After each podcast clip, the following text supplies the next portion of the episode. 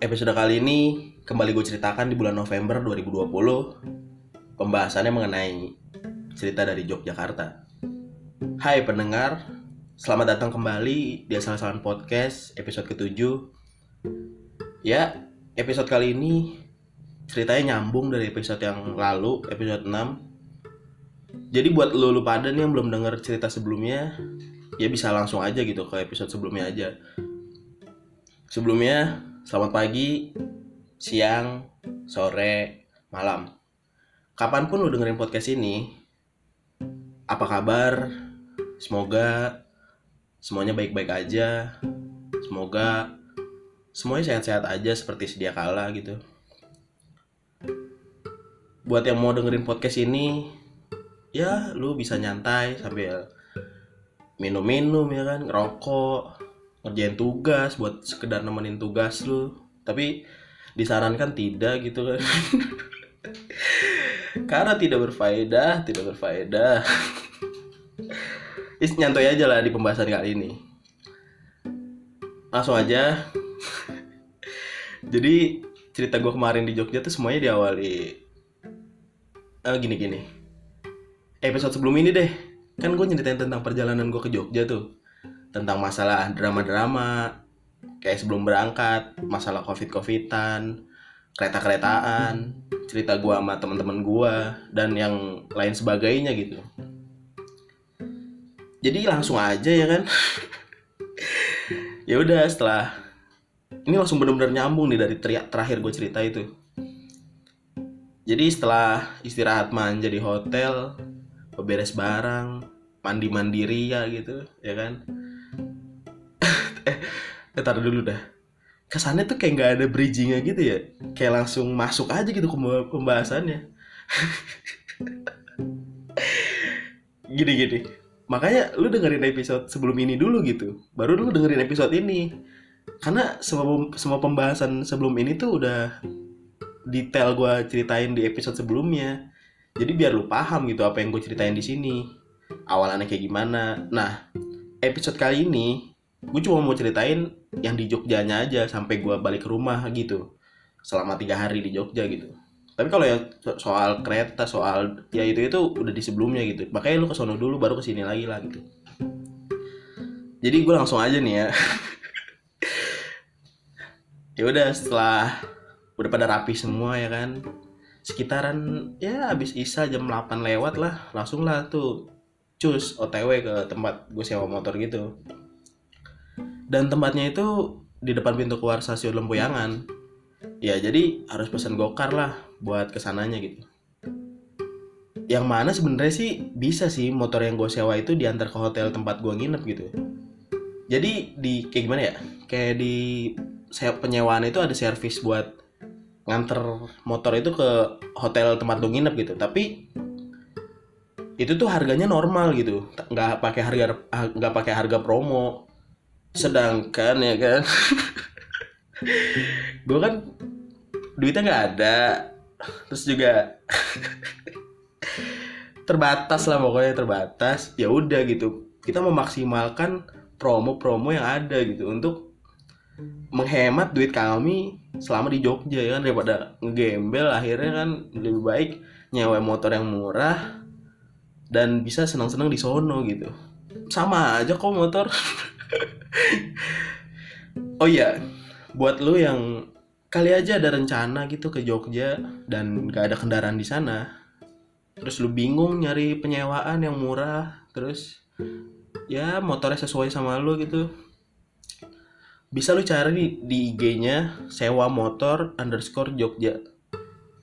Nah, lu di situ tuh bisa cek-cek dah tuh motor-motor yang sekiranya mau lu gunain gitu untuk garasi rentalnya tuh benar-benar persis banget di depan pintu keluar stasiun Lempuyangan ya.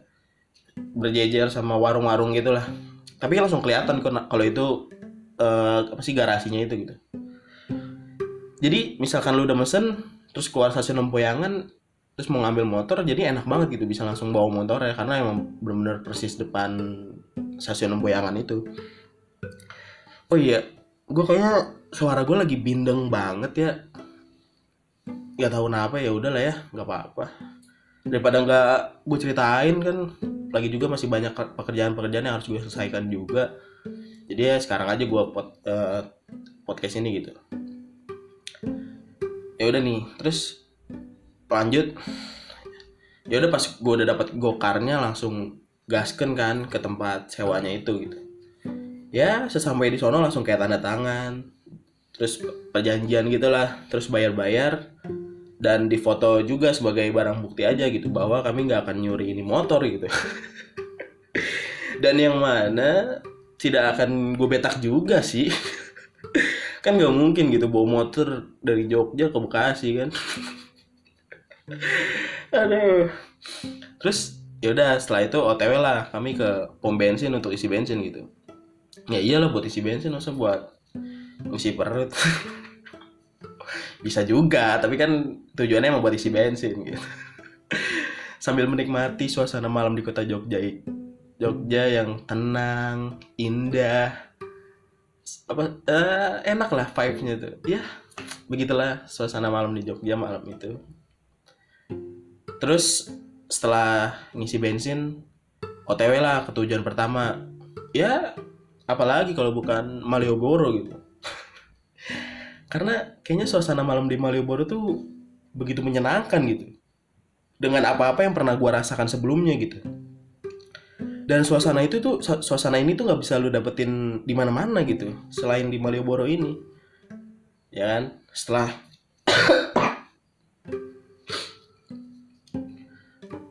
setelah berjalan dan akhirnya sampailah di jalan Malioboro gitu. Sambil nyari parkiran sambil juga ngeliatin gimana kondisi Malioboro saat ini gitu. Karena pasti beda gitu dengan apa yang gue pernah datangin pada saat gue terakhir ke sini gitu. Minum dulu guys.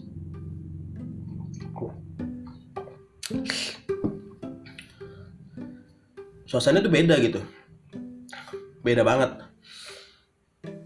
Dengan tatanan yang lebih rapi jalanannya dengan dan dengan kondisi yang lagi new normal seperti ini gitu banyak perubahan yang terjadi. Dan akhirnya setelah nyari-nyari parkiran ketemulah parkiran di gang gitu parkirannya dan ya udah langsung jalan menyusuri jalan Malioboro gitu. Dengan banyaknya tukang dagang di sepanjang jalan tukang makanan tukang baju dan banyak lagi lah banyak banget. Tapi di sepanjang perjalanan gue mikir ke mana semua orang-orang yang selalu memadati Malioboro gitu? Karena pas saat itu Malioboro tuh bener-bener sepi aja gitu nggak seramai yang dulu gue datengin. Ya pasti karena pandemi ini sangat berdampak banget ya. Ya bener-bener sepi lah pokoknya. Gue nggak expect gue nggak expect bakal sesepi itu sih malam itu ya. Nggak berapa lama nggak berapa lama jalan berhentilah kami di salah satu pecel gitu di depan pasar Beringharjo untuk sekedar mengisi perut gitu pesan lah gue nasi pecel dengan siraman bumbu kacang yang the best banget sih. Dan menyantapnya di suasana malam di Malioboro gitu. Tapi sebelum makan kayak ada yang kurang gitu di satu piring nasi pecel ini. Yaitu gorengan dan sate-sateannya yang pasti kan. Terus gue lihat tuh di daftar menu harga-harganya. Pas lihat harga sepertinya saya cukup dengan satu piring. Eh maksudnya gue cukup satu piring nasi pecel ini karena harganya tuh nggak masuk di akal gitu loh.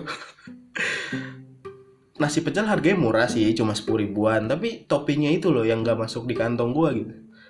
Kayak gorengan aja satunya 3 sampai empat ribuan gitu terus sate-satean 8 sampai 5 9 ribuan satunya. Gila sih mahal menurut gua. Ya gue nggak tahu sih apakah nasi pecel depan pasar Beringharjo doang yang mahal atau yang lainnya murah gitu.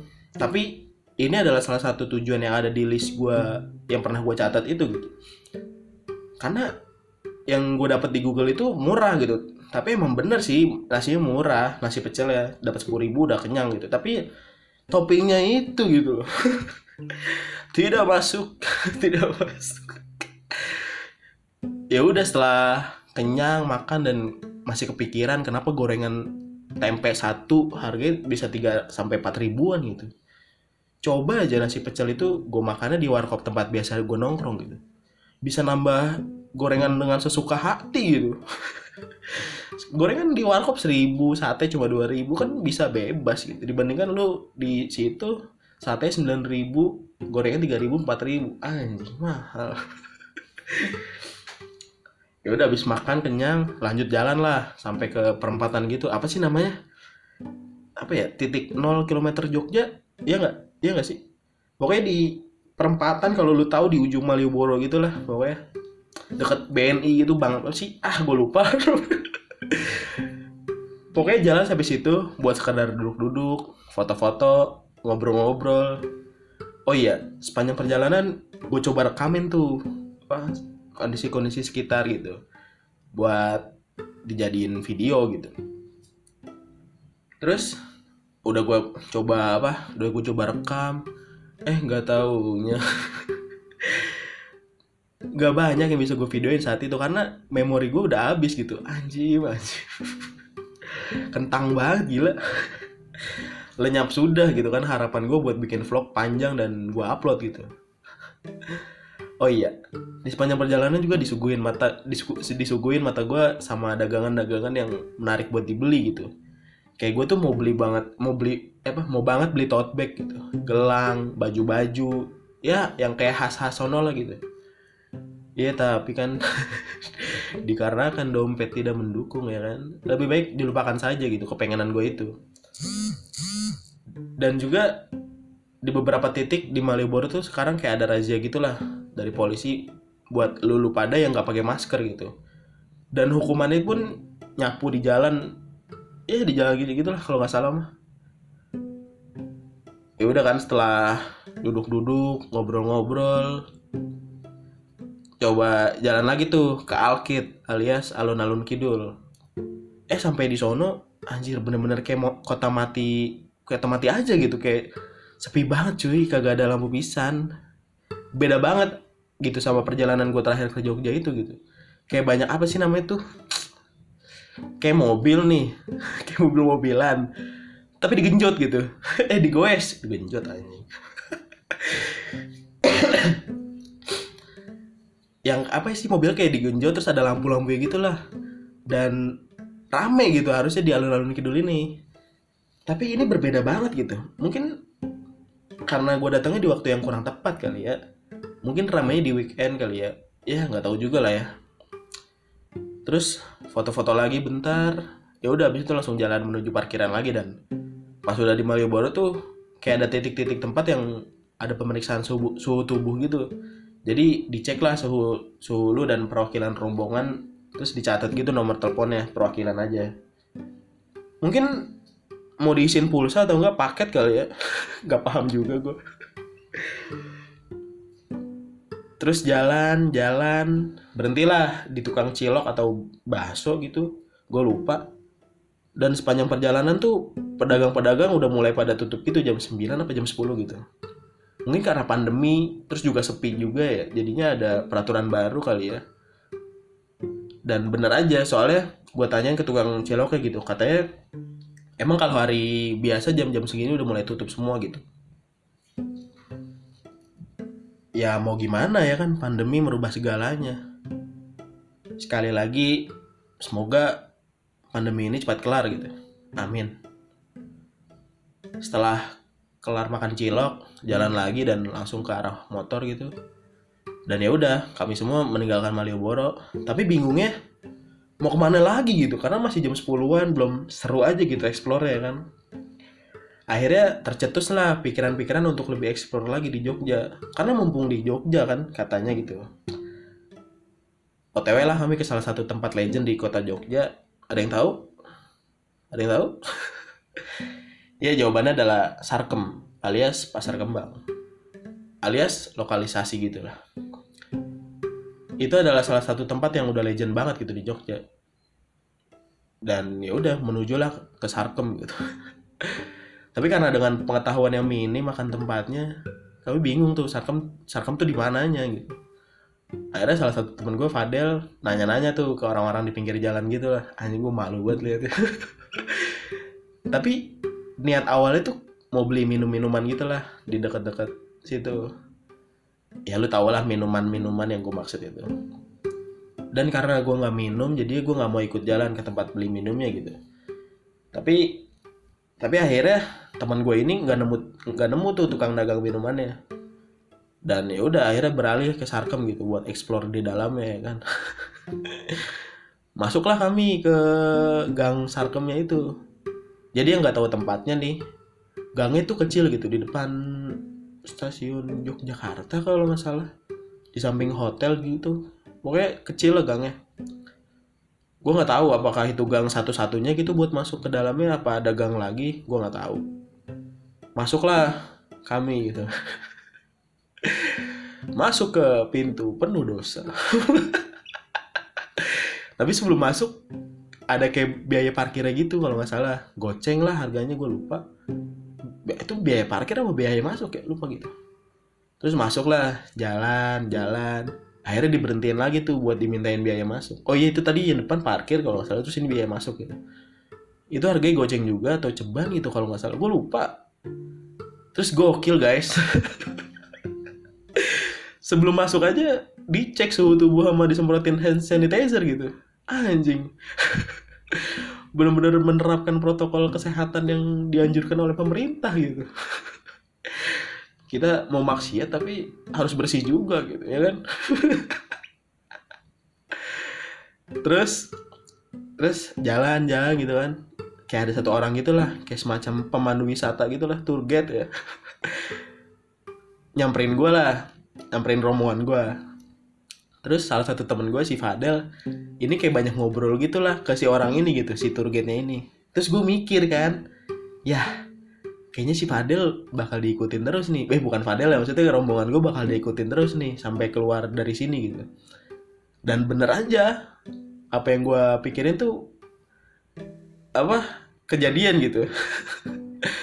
Ya udah tuh terus jalan gitu kan di sepanjang jalan tuh banyak yang udah mejeng gitu dengan begitu menariknya ya kan? Tapi niat gue di sini tuh cuma buat explore aja gitu. Mau tahu aja biar nggak penasaran banget kan? Nggak yang nggak yang mau yang kayak apa gitu. Tapi sungguh menggoda nampaknya. Si Pedro mulai mencari-cari gitu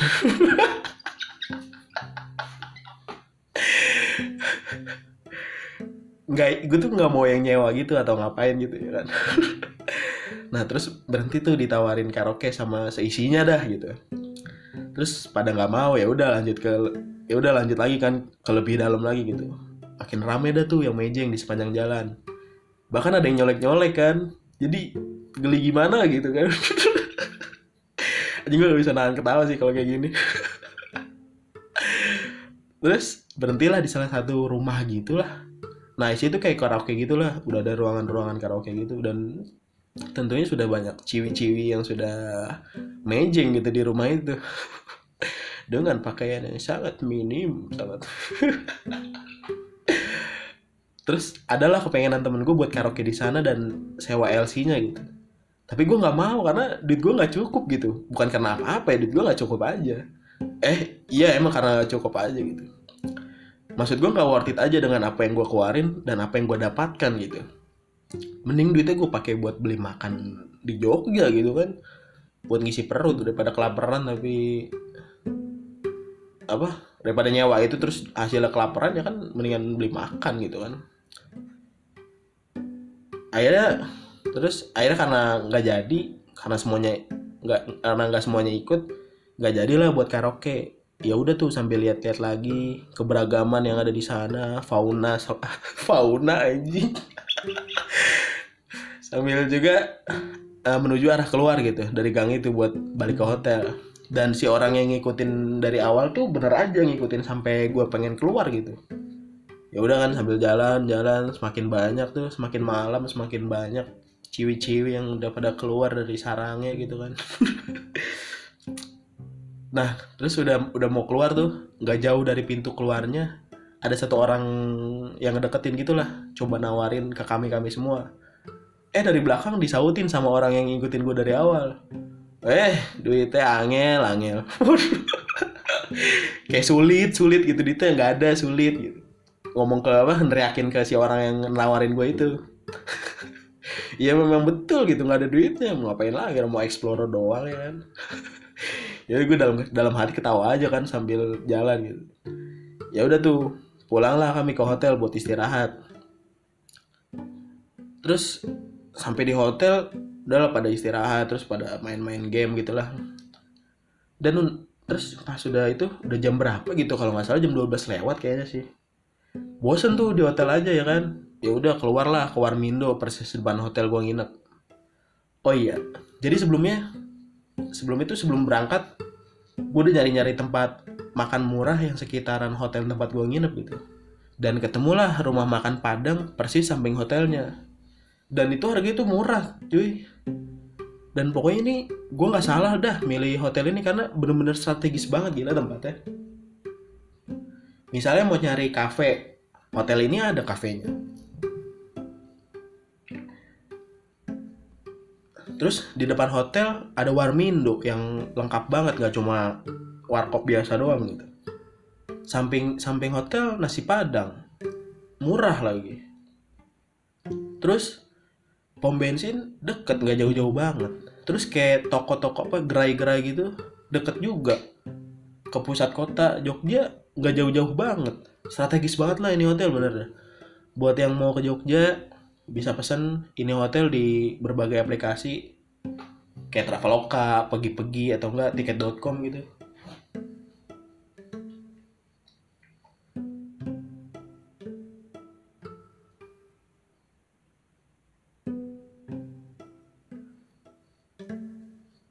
apa ya nama hotelnya tuh apa ya? Oh, Oyo Hotel Citra Indah harganya murah cuy ya pokoknya worth it lah di kantong lulu pada ini gitu ntar lu minum dulu. Lagi kurang sehat nampaknya gue nah lanjut. Pas akhirnya mau ke Warmindo tuh dengan outfit yang ngawur banget gitu. Kayak gue pakai sarung kaos sama kacamataan malam-malam gitu. Udah kayak aba-aba gitu dari peradaban lain gue anjing. Ya udah tuh udah itu ngopi-ngopi makan-makan ngobrol-ngobrol. Terus ditemani oleh rintik-rintik hujan di suasana malam kota Jogja ya kan? Sekitar jam 2 atau jam 3 gitu. Balik tuh ke kamar buat tidur nyiapin tenaga buat siangnya ke wisata selanjutnya gitu. Siangnya kenapa siang? Ya karena baru bangun gitu jam segitu ya kan? Karena tidur aja jam 4 jam 5 ya baru bangun siang lah. Udah tuh siap-siap habis itu cus lah ke destinasi selanjutnya. Jam satuan lah OTW kalau nggak salah. Sebelum pergi sepertinya warung nasi padang samping hotel layak untuk dicoba gitu. Ya udah nyoba dah tuh. Sumpah buat lu, lu nih yang duitnya dikit tapi makannya banyak ya kan. Pas banget nih nasi padang yang kayak gini nih karena sistemnya prasmanan gitu bisa ngambil sendiri nasi dan lauk lauknya dikarenakan bakal melakukan perjalanan yang jauh ya kan? Gua ambil aja tuh nasi yang lumayan banyak dan ambil lauknya juga. Gue lauk itu cuma telur dadar doang sama gorengan satu dikasih kuah-kuah gitulah dan sayur-sayurannya. Terus minumnya es jeruk ya kan? Biar seger gitu siang-siang. Terus sudah kenyang gue bayar tuh. Nah gue kira kan bakal 15 ribu lebih ya karena gue pakai es jeruk gitu minumnya. Eh nggak tahu total cuma 10 ribu gitu. Udah termasuk es jeruknya gitu. Terus gue nanya ke temen gue yang pakai ayam dan harga tuh cuma 10 ribu gitu. Tapi belum sama minumnya ya. Dan rendang kalau nggak salah cuma 12 ribu gitu. Gila cuy murah banget gitu makan di situ. Dibanding sama di Bekasi ya. Mungkin pakai ayam 15 ribu pakai telur 10 ribu atau enggak 11 ribu tapi belum minum gitu seret gitu ya kan. Tapi soalnya udah kenyang gitu 10 ribu udah dapat es jeruk juga. Mantep lah worth it. Terus udah kenyang langsung tuh otw ke Can tujuan pertama gue ke Candi Ijo. Kenapa milih Candi Ijo ketimbang candi-candi yang udah jadi ikonik kota Jogja? Ya karena murah gitu. Enggak, enggak. Karena kita mau datengin wisata yang belum pernah didatengin aja sebelumnya. Kalau candi kayak, kayak candi Prambanan atau enggak Borobudur, itu mah udah terlalu mainstream gitu buat didatengin. Ya kan? Terus OTW tuh mengandalkan kekuatan Google Maps ya. ya ada kali 20 menit 20 menitan lebih nyampe tuh di Candi Ijo dan jalan menuju ke situ tuh perjuangan banget gila nanjak gitu nanjak terus sedangkan motor yang gue pakai tuh motor beat gitu orang beat orang so sweet anjing. Dengan kekuatan yang seadanya dan menampung beban yang begitu berat ya kan? Tapi dengan keahlian gue dalam mengemudikan kendara eh kendaraan gitu nyampe lah ya kan? Di parkirannya. Dan asli cuy pemandangan di sekitar tuh indah banget gitu. Indah banget gitu. Sejuk enak ya nyaman lah gitu. Dan masuklah ke Candi Ijo dan tiketnya murah masuknya tuh cuma lima ribu. Terus gue foto-foto lah. Gak lama tapi nggak lama-lama di sana. Langsung ke wisata selanjutnya yaitu tebing breksi gitu. Dan itu tuh apa ya? Oh ya jalannya tuh turun lagi nggak jauh dari Candi lah tempatnya. Jadi turun lagi. Tiket masuk 5000 juga kalau nggak salah. Dan itu tuh kayak tebing gitu kayak tebing yang apa ya diukir gitulah. Apa ya maksudnya? Ya tebing yang tebing aja itu tapi diukir jadi bagus terus jadi tempat wisata gitu. Terus ya udah sampai sono foto-foto di atasnya sambil ngobrol juga. Terus karena masih ada tujuan selanjutnya dan butuh waktu satu jam buat ke sana jadi nggak bisa lama-lama tuh di tebing breksinya itu terus gue bertiga tuh nungguin Dandi terus kan gue gue tuh gue tuh bertiga tuh di atas tuh. Nah si Dandi tuh misal nggak tahu ke mana dah. Ya udah gue ada turun ke parkiran gitu kan sambil nunggu Dandi. Yang entah ke mana tuh dia perginya ya kan. Sambil nunggu si Fadil nanya tuh ke salah satu penjaga parkir di sana. Dan gue denger percakapan itu. Mas mau nanya kalau pantai Indramayu jauh nggak ya dari sini? Terus gue jawab aja kan. eh anjing, Indrayanti bukan Indramayu cuk. Indramayu mau pindah kota gue yang ada. Terus si masnya kayak ngasih dua pilihan jalan gitu. Bisa lewat bawah yang mana harus turun lagi dan bisa terus la turun lagi gitu dari tempat gue ini dan bisa naik ke atas bisa naik ke atas jadi jalan itu ada naik sama turun nah yang bawah harus turun lagi tapi ke atas katanya sih lebih cepat gitu. Tapi emang bener sih di maps yang lewat atas tuh lebih cepat gitu. Cepet berapa menit lah lumayan kan. Ya udah setelah dan di datang langsung gas tuh ke pantai Indrayanti karena ngejar sunsetnya itu. Ya di Google sih lumayan bagus gitu sunsetnya. Dengan mengikuti kekuatan Google Maps ya kan jalan-jalan sumpah ini perjalanannya menurut gue serem cuy. Karena sekitaran jalan tuh bener-bener sepi banget. Kayak cuma pohon doang sepanjang jalan ditambah lagi sore dan agak mendung kan. Jadi suasana tuh makin creepy aja gitu ya kan? Terus makin jauh semakin jauh kok nggak enak nih perasaan gue gitu. Karena jalan jalannya tuh makin kecil gitu. Terus gue bercandain aja kan. Jangan-jangan ini jalan tembus nembus-nembus udah di Kalimantan gitu kan. Karena benar-benar kayak di pedalaman gitu cuy. Akhirnya terus jalan sampai ketemu jalan besar gitu. Alhamdulillah. Dan mikir gitu. Kapok dah lewat jalan kayak gitu. Terus nggak berapa lama nyampe lah di pinggir pantai gitu dan bener-bener suasana tuh udah sepi banget cuy. Asli dah. Itu kalau nggak salah jam limaan lah tapi udah kayak kota abis diinvasi sama zombie gitu. Anjing sepi banget. Warung-warung pada tutup. Kayak toko-toko gitu pada tutup. Villa juga sepi. Sumpah sepi banget itu. Gelap juga. Cuma ada lampu-lampu dikit lah. Ya udah tanpa lama-lama lagi kan akhirnya parkirin motor gitu di dekat pantai dan ganti outfit ala-ala gitulah. Oh iya sorry kalau tadi kayak rada berhenti gitu. Karena tadi lagi ada azan gitu. Jadi di gue stop dulu. Ya udah lanjut.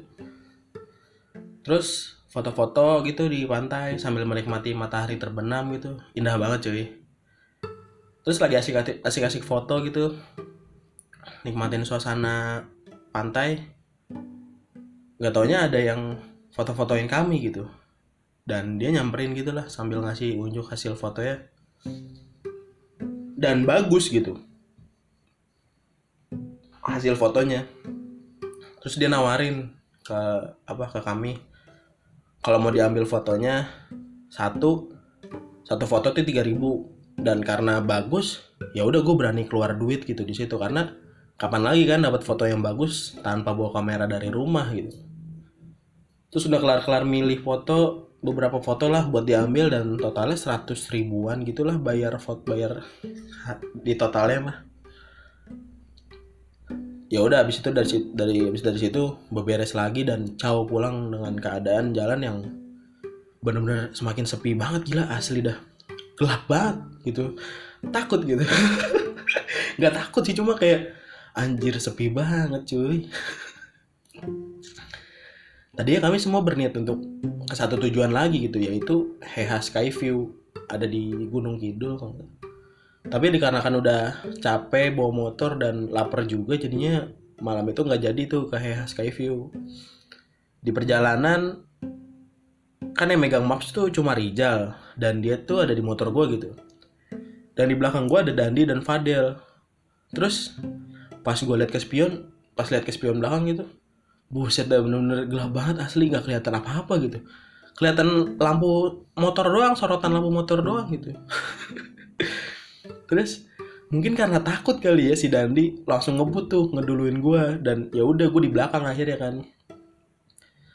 Setelah ngebut jauh-jauh gitu ketemulah jalan gedenya. Dan ya udah mampir ke pom bensin aja buat isi bensin dan beli minuman gitu. Terus jalan lagi ya nggak berapa lama terus sampai akhirnya ngelewatin HH Skyview itu. Dan itu tuh kayak bagus aja gitu dari kelihatannya dari bawah. Kayak bagus buat nongkrong aja gitu. Nongkrongable lah. Karena karena nggak jadi ke sana gitu langsung aja kan otw ke hotel buat mandi gitu istirahat. Oh iya. Di perjalanan tuh dingin banget sumpah.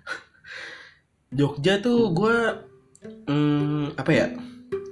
Cukup punya hawa yang menyebalkan gitu meskipun tempatnya nyaman gitu. Tapi panas dan dinginnya tuh kontras sekali. Kalau misalkan misalkan lu pergi ke kotanya nih kota-kota Jogja. Apa ya? Oh maksud gue ke Malioboro kayak ke Malioboro Taman Sari itu tuh panasnya bener-bener panas gitu. Yang walaupun panasnya tidak akan seperti apa yang gue dapet di Bekasi ya kalau Bekasi itu bukan panas sepertinya. Dia tuh lebih ke simulasi neraka kayaknya deh sih. Siang-siang di Bekasi aja panas bener gila. Melepuh bisa-bisa loh. Dan giliran malam tuh bener-bener yang hawanya dingin gitu. Makanya respect lah sama sama hawa-hawa yang ada di Jogja itu kan. Dan ada satu hal yang lagi ada satu hal lagi yang gue tuh bisa buat apa gue tuh applause banget gitu. Di Jogja tuh bener-bener yang mereka tuh patuh sekali dengan peraturan yang ada di sana pak. Dan gue terbawa gitu patuhnya karena hal-hal yang hal-hal kecil yang kayak gini nggak bisa gue temuin di kota gue gitu Bekasi. Boro-boro patuh lalu lintas di Bekasi mah lampu merah nih lampunya belum hijau aja udah diklakson klakson cu. Tantin tantin maju anjing dal masih kuning gitu lampunya. Maksud gua seburu-buru apa sih lu pada sampai lampu belum hijau aja udah pada klakson gitu? Kalau di Jogja tuh mereka gunain klakson ya sebagai mana mestinya aja gitu klakson digunakan. Walaupun udah hijau nih itu pun nggak ada yang klakson terdengar gitu. Misal ada ada cuma kayak buat ngingetin aja gitu. Kalau misalnya lu bawa motor nih lampu merah terus lu nggak merhatiin lampu merahnya gitu lah terus udah hijau. Terus ada yang klakson di belakang lu. Ya itu wajar karena lu kayak diingetin gitu kan sebagaimana fungsinya aja lah. Jadi sewaktu pulang pulang gue lagi bawa biasa tuh di jalan mau motor biasa. Dan keadaan dari jauh tuh lagi hijau gitu lampunya. Pas banget. Pas banget lah gue pengen langsung ngebut gitu. Tapi pas banget gue udah mau deket-deket lampu merahnya itu merah gitu lampunya nggak hijau lagi. Dan kalau di Jogja tuh kayak ada di aspalnya itu kayak ada logo sepeda gitu. Yang mana itu diperuntukkan hanya sepeda aja gitu. Di apa ya di belakang garis gitu lah. Pokoknya kalau di lampu merah kayak ngeliat garis gitu nah itu kan harusnya lu berhenti di situ kan. Tapi kan nah di Jogja ini kayak ada spot khusus buat sepeda itu gitu. Nah itu tuh motor nggak boleh berhenti di situ gitu kan. Nah terus gue berhenti tuh di situ. Karena lagi tuh pas banget lampu merah gue jadi berhenti di situ kan. Terus gue berhenti di situ sendirian gitu dan pas gue nengok ke belakang kayak orang-orang tuh ngeliatin gitu ke arah motor gue gila cuy malu banget sih karena kelihatan banget gitu nggak nggak terbiasa akan hal-hal kecil kayak gini. Paling dalam pikiran orang-orang yang ngeliatin gue gini amat ya orang Jakarta dan ini tuh kejadiannya malam gitu dan jauh dari pusat kota. Tapi tetap rapi berhentinya dan gak ada yang lewatin garis gitu. Mungkin kalau mikir ah paling rapi karena di dekat kota dan banyak polisi. Tapi ini enggak cuy. Ini tuh jauh dan gak ada polisi. Tapi sadar gitu akan hal-hal berlalu lintas. Dan itu adalah salah satu hal bahwa Jogja tuh semenyenangkan itu gitu. Karena orang-orang itu tahu aturan mereka tahu kapan harus berhenti kapan harus jalan gitu. Lanjut lagi ke cerita Jogja. Dan sampailah gue di hotel setelah ganti-ganti baju habis itu nyari makan tuh. Dan rada jauh lah dari hotel karena emang mau jalan-jalan dulu gitu di Jogja. Saat itu gue bertiga doang nyari makannya karena teman gue Dandi dia emang lagi nggak makan nasi lagi diet ceritanya mah. Gue aneh loh sama dia ya lu boleh lah diet tapi kan ini lagi liburan cuy. Yang mana banyak makanan-makanan khas Jogja yang bisa lu makan gitu. Kan yang nggak bisa lu temuin di Bekasi gitu. Dan kan bisa dilanjut lagi gitu dietnya setelah liburan ini gitu. Ya kan? Ya udah kan gue bingung aja gitu. Ngapain lu diet saat liburan gitu? Gue aja nggak pernah diet walaupun gak liburan terus udah tuh jalan menikmati jalan Jogja sambil nyari makan. Terus lewatin Malioboro lagi dan berhentilah di Alkit untuk lihat kondisi lagi dan ya ternyata masih gelap dan gak ada kehidupan gitu di Alkit itu. Terus berhentilah kami di pinggir jalan gitu kayak ada pecel ayam gitulah. Tapi isinya kayak ada seafood gitulah. Dan buat lu nih yang ke Jogja terus makannya di emperan kayak gini gue harap lu harus merhatiin harganya dulu eh ini buat yang low budget ya tapi kalau yang sultan ya bebas lah. Lo harus perhatian harganya dulu nih. Kadang di daftar menunya itu nggak ada harganya gitu. Yang mana lu asal pesan aja dan pas mau bayar gitu kan yang ada malah kagak sanggup gitu buat bayar ya kan? Daripada lu kayak gitu mendingan uh, lu lihat-lihat dulu harganya tanya dulu lah. Nah jadi pas gue mau mesen gue nanya tuh yang ada harganya yang harga yang ada harga di menunya mau lihat dong mas. Eh pas dikasih bener aja harganya tuh menjebak banget gitu. Ya udah karena cukup kemahalan ya kan. Akhirnya nyari lagi tuh dan ketemu pecel lele dan ayam gitulah. Dan harganya pas lah emang standarnya segitu gitu. Ya setelah kenyang makan ngobrol-ngobrol bentar balik lagi ke hotel tuh. Dan malamnya melakukan kegiatan yang sama seperti kemarin yaitu nongkrong di Warmindo lagi gitu depan hotel. Kali ini juga nongkrongnya cuma bertiga karena si Dandi udah kebo di kamar gitu udah nyenyak dengan mimpinya. Ngobrolin tentang mantan, ngobrolin percintaan, kehidupan, sex education. ya banyak lah yang bisa dibahas pada malam itu gitu. Ntar minum dulu.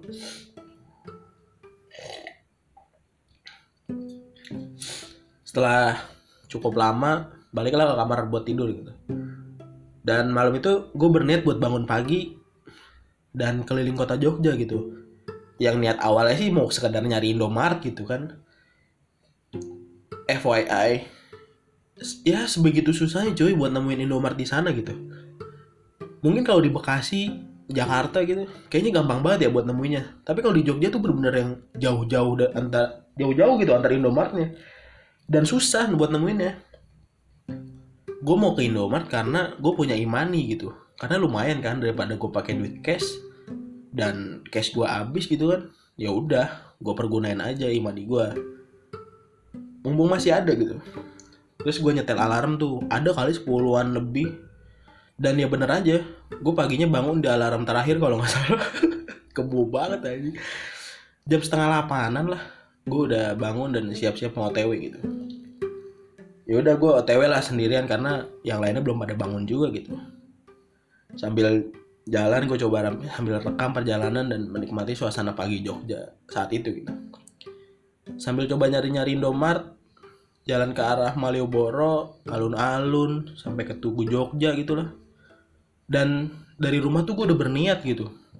Mau bikin hyperlapse hyperlapse ala hyperlapse gitu time lapse gitu lah di pinggiran tugu di pinggiran Tugu Jogja yang mana gue bakal objeknya itu sih Tugu Jogjanya itu gitu. Tapi pas sampai di daerah Tugunya nggak taunya jalanan jalanan itu lagi diperbaiki gitu. Dan ya udah jadi gue nggak bisa buat ambil video di pinggirannya itu. Dan gila Tugu Jogja kayak apa ya? Indah banget gitu. Indah aja gitu buat sekedar dilihat gitu. Kayak ikonik aja gitu di kota Jogja itu. Nggak lama di gue sambil nyari Indomart dan ketemu tuh. Tapi belum buka gitu. Ya udah gue coba cari lagi dan sama belum buka juga gitu.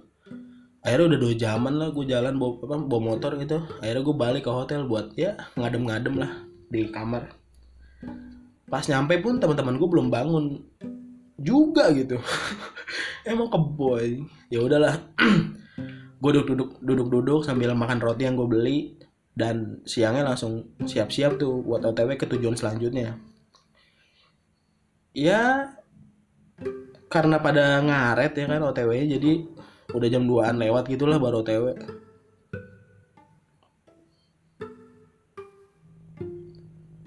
terus uh, jam 2 iya jam 2an lewat lah. Sebelum OTW ke tempatnya seperti biasa gitu kan. Makan nasi padang yang murah. Terus udah tuh kan habis habis makan ya kan kenyang. Langsung lah gas ke Taman Sari. Tapi pas sampai di sono nggak taunya ada peraturan baru lah di, di new normal ini. Yang mana jam 3an tuh udah close order gitu jadi udah nggak ada yang boleh masuk lagi gitu. Ya udah putar halu putar haluan lah kami ke situs warung Boto Jogja. Dan tempatnya nggak jauh-jauh banget lah dari Taman Sari itu. Dan tiket masuknya tuh seikhlasnya aja gitu. Ya udah lo masukin berapa aja bebas aja kayak kotak masukin ke kotak gitu lah.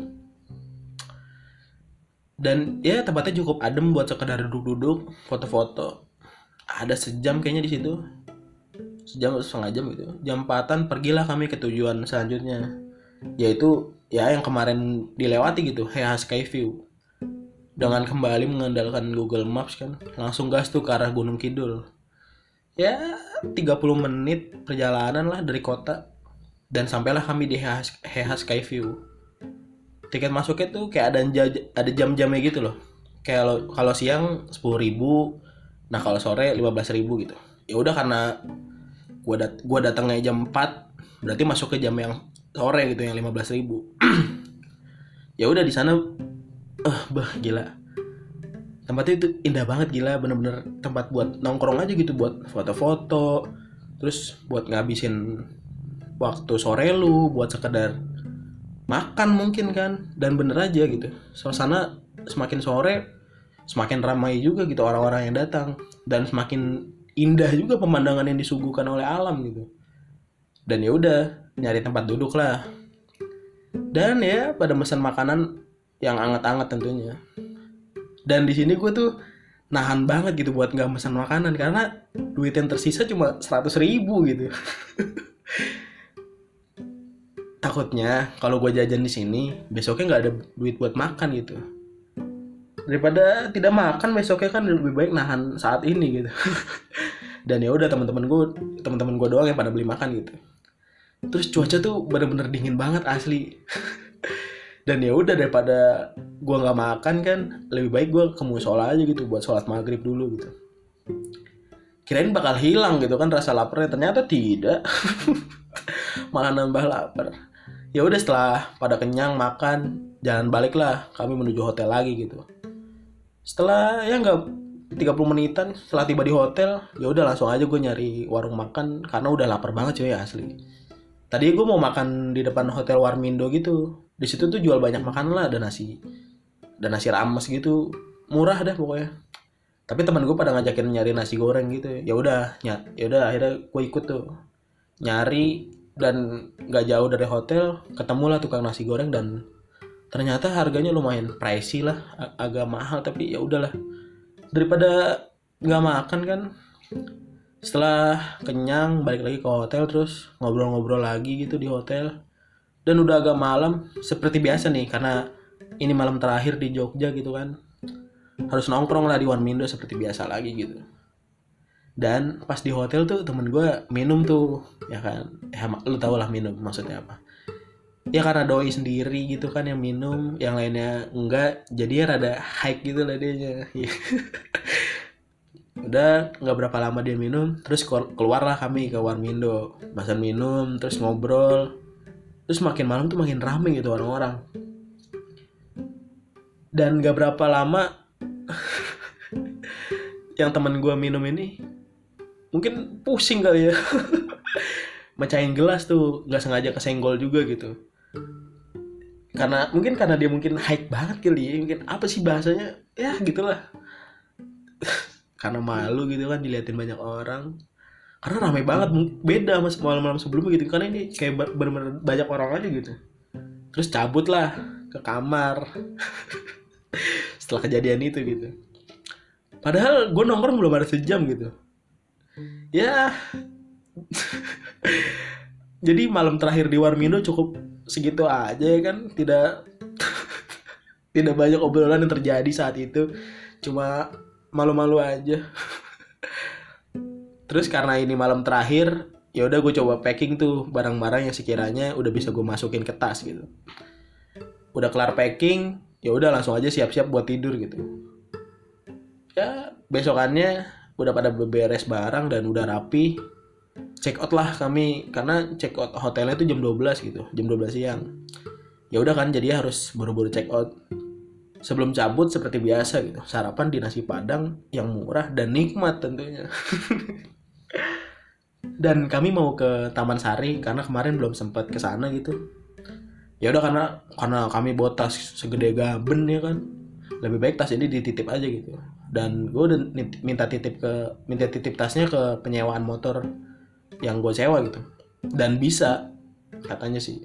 Ya udah abis itu langsung otw ke garasi penyewaannya itu dan bener aja siang itu Jogja bener-bener panas banget gila asli dah. Kayak gimana ya? Panasnya tapi panas-panas apa ya adem gitu ada ada anginnya. Bu ya udah langsung buru-buru aja gitu ke tempat penyewaannya. Dan setelah itu langsung otw lagi ke Taman Sari dan beruntungnya aja masih buka gitu. Dan karena ya new normal jadi banyak peraturan baru lah di tempat wisatanya. Kayak masuk ke dalam itu harus minimal lima orang dan maksimal 10 orang. Dan dipandu sama pemandu gitulah. Tiket masuknya lima ribu kalau nggak salah. Apa sepuluh ribu ya? Dan oh iya lima ribu kalau nggak salah. Dan harus membayar si pemandunya juga gitu seratus ribu buat sekali perjalanan itulah ya karena satu grupnya 10 orang digabung sama pengunjung-pengunjung lain. Jadinya ya udah PT-PT aja gitu buat bayar si pemandunya ini. Dan udah udah tuh. Dan udah lumayan masuk gitu di bangunannya gue baru sadar gitu. Kok di kantong gue nggak ada kunci motor ya?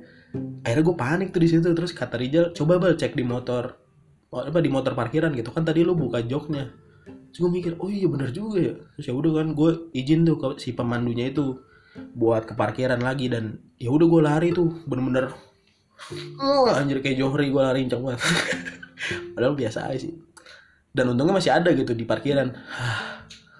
Ini kalau kagak ada nih wah suruh ganti motor kali gue anjing. Habis itu masuk lagi gue ke dalam bangunannya dan bangunannya tuh bangunannya tuh indah banget cuy. Pening peninggalan raja zaman dulu gitu terus di perjalanan diceritain lah sama pemandunya sejarah-sejarah yang ada di sana gitu. Ya udah terus foto-foto di sana menikmati keindahan bangunannya dan akhirnya keluarlah dari tempat wisatanya. Dan ya udah duduk-duduk sambil minum air karena capek cuy. Panas banget gitu. Ya adalah 30 menitan istirahat. Dan habis itu langsung otw lagi ke tempat oleh-oleh gitu. Karena teman gue ada yang mau beli oleh-oleh gitu otw agak jauh deket-deket Tugu Jogja gitu lah. Untungnya udah sore sih jadi suasana pada saat itu adem gitu enak lah. Dan sampailah di toko oleh-olehnya. Yang awalnya gue nggak mau beli oleh-oleh gitu karena gue udah nanya gue udah nanya sebelumnya ke mak gue katanya nggak usah bawa oleh ribet bawanya nanti gitu. Dan ya emang gak mau beli juga sih sebenarnya gue karena duit karena duit sisa, duit sisa gue tuh 50-an lebih dikit kalau nggak salah. Apa 80 gitu tapi pas gue masuk ke dalamnya kayaknya enak gitu. Apa bakpianya. Karena ini nggak pernah dibeli gitu. Karena ini bakpia kukus. Kalau yang sebelumnya pernah gue beli tuh yang kayak kering gitu bakpianya. Nah dan ya udah gue beli satu kotak gitulah. Harganya tiga puluh lima ribuan lah. Kalau yang lain teman-teman gue belinya banyak gitu. Mungkin duitnya banyak juga kan. Kalau gue duitnya tinggal dikit ya udah beli satu aja gitu ya dan ya udah udah kelar belanja langsung otw ke Malioboro gitu buat duduk-duduk ngabisin waktu sore aja gitu. Setelah di Malioboro ya udah langsung duduk-duduk ngobrol-ngobrol dan udah tidak ada hasrat buat foto nampaknya gue saat itu. Karena udah capek banget cuy badan. Bener-bener secapek itu gitu. Karena buat apa botasnya bener-bener gede banget gitu terus ya udah habis maghrib langsung cabut menuju stasiun gitu. Tapi sebelumnya kami mampir ke warkop dulu buat ya minum-minum dikit makan gitu. Udah kelar semuanya langsung otw tuh ke tempat penyewaan motor ya. Untuk ambil tas dan ngembalin motor dan ambil KTP gue gitu. Karena salah satu itunya pakai KTP gitu buat nyewa motor ya. Ya dari situ jalan menuju pintu masuk stasiunnya. Dan ya udah langsung boarding pas tiketnya dan sebelum masuk gue ke Indomaret dulu buat beli roti dan minuman ya bekal buat di kereta gitu biar nggak lapar-lapar banget lah. Dan seperti biasa yang melakukan pengecekan tiket duluan si Padel tentunya gitu. Karena ya apa yang udah gue ceritain di sebelumnya itu. Terus pas pengecekan Fadel lolos. Abis itu ya udah gue bertiga langsung masuk juga dan nunggu di ruang tunggunya gitu ya lumayan agak lama lah nunggu nunggu dan kereta pun datang gitu. Dan ya udah langsung masuk ke kereta dan gue berharap banget gitu. Sebab kayak aduh semoga bangku gue nih kosong gitu. Nggak kayak pas yang berangkat ada orangnya. Yang niatnya mah biar bisa tiduran karena bener-bener pegel banget gitu badan. Dan bener aja gitu pas gue masuk bangku gue kosong nggak ada orang yang dudukin gitu.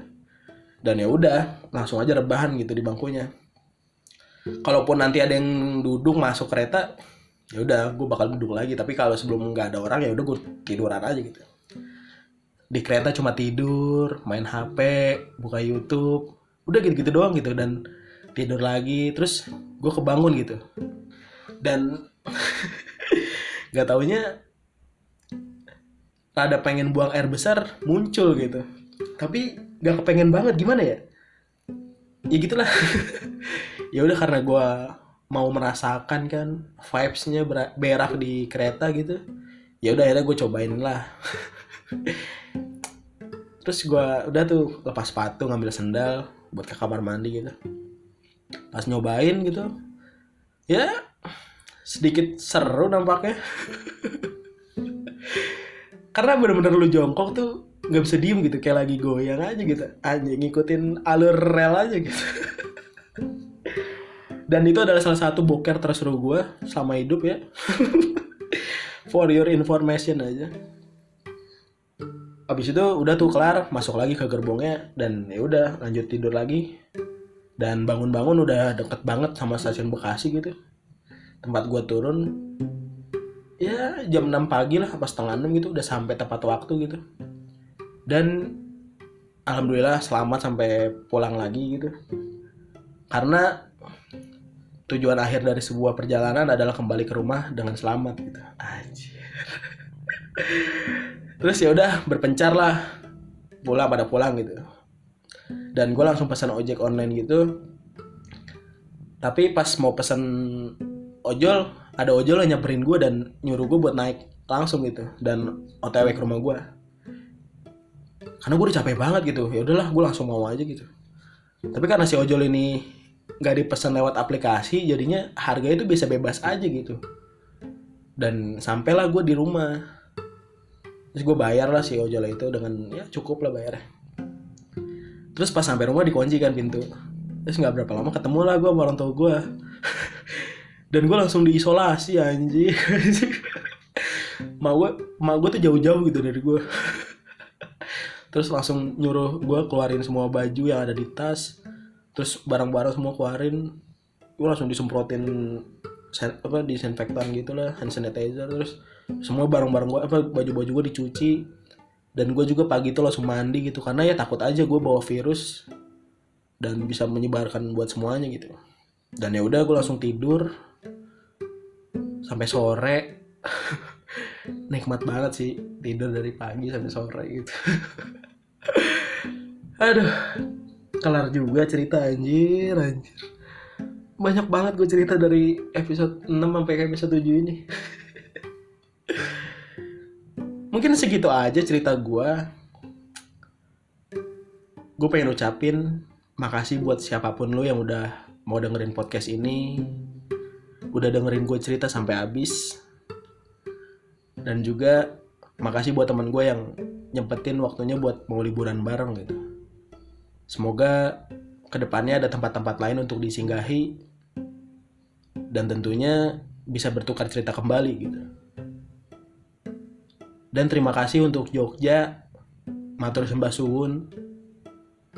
Tetaplah baik-baik saja. Tetaplah bisa membuat orang-orang jatuh cinta dengan keberadaanmu di sana. Tetaplah menjadi kampung halaman bagi semua orang. Jogja tercipta ketika Tuhan sedang jatuh cinta kepada umatnya, kepada ciptaannya. Maka itu aja buat podcast gue kali ini. Buat lo yang pengen ke Jogja, silakan ke Jogja. Jogja adalah kampung halaman bagi semua orang. Siapa pun bisa pulang ke Jogja untuk sekedar rehat sejenak dari penatnya pikiran selama di kota rehat sejenak dari peliknya situasi saat ini. Terakhir, tetaplah bahagia, tetaplah baik-baik saja. Jaga kesehatan, ikutin protokol yang ada. Semoga pandemi ini cepat berakhir. Itu aja. Gue Iqbal. Sekian dan